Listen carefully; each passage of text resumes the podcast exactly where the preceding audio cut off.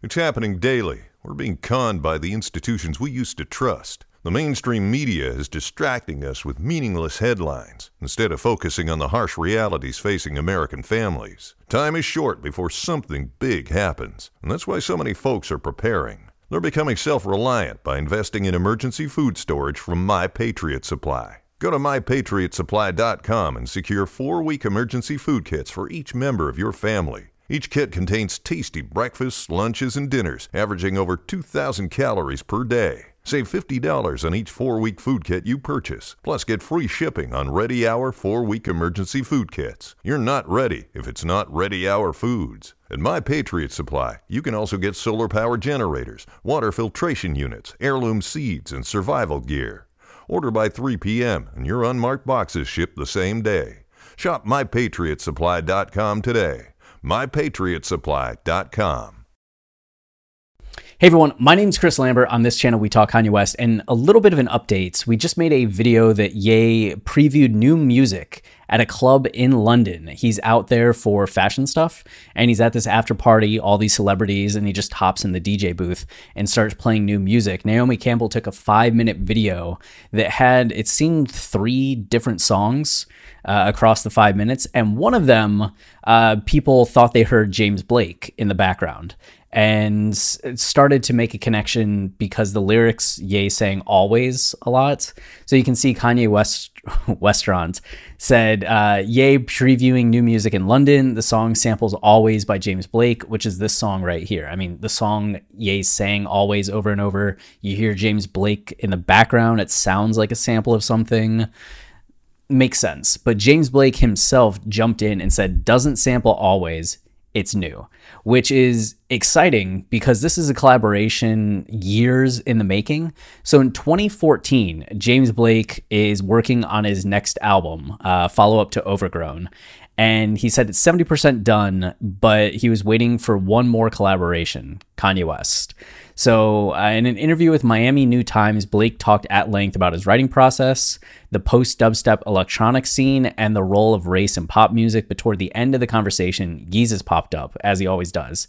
I have a lot of respect for Kanye for what he's been releasing for years, said Blake. While the two haven't done a great deal of work in the same room yet, the singer has picked a specific track for West to jump on.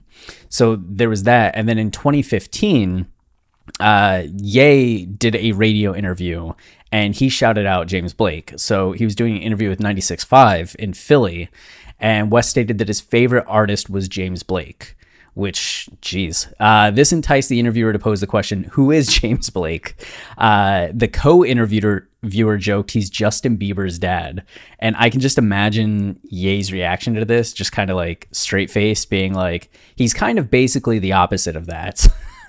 like coming to uh, uh, James's defense, and you, I love how this was phrased. Kanye, with full support and admiration for Blake, responded. So uh, there was that, and then in 2016, in May, James Blake did another interview. I think this was with with Pitchfork, and he talked about the failure of Ye to materialize on the album he was talking about here.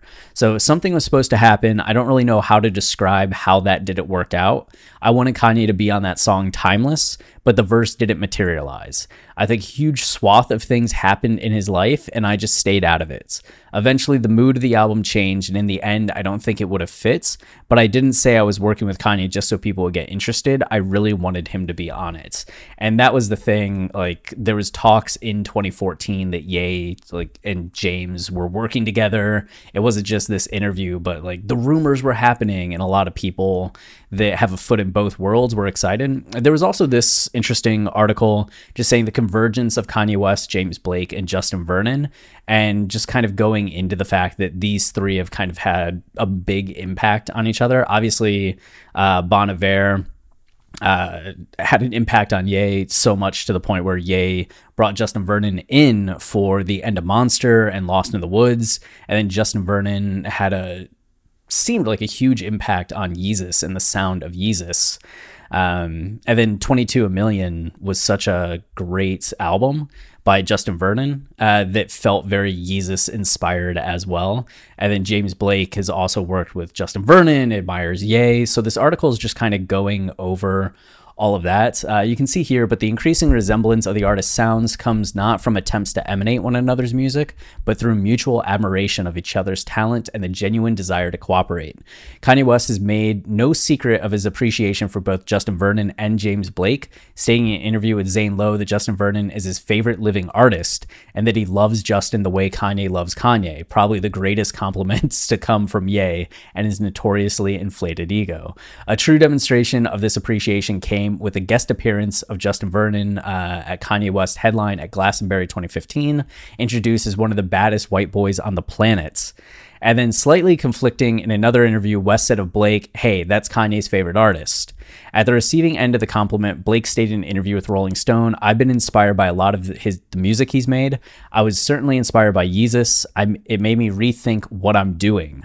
However, the relationship failed to materialize with their collaboration for Blake's latest album, as Kanye had been set to appear in the track Timeless, though Blake later explained the verse didn't materialize. Uh, there was something about Hawaii yeah, okay. Justin Vernon, Bon Iver, blah, blah, blah. Blake had been co- collaborating with Kanye West in response to Kanye's invitation to work with him in his Hawaii studios, though the collaboration seemingly fell through and Kanye does not appear on the album. So mm, there's just that last little detail. So this is something that's been like touch and go for a while. If they finally like have a song that they recorded together. This is something new that James Blake did. It's just going to be satisfying for fans that have been waiting for this for almost a decade. So that's exciting, but a little bit of an update there. Until next time, stay wavy and keep it loopy. Cheers.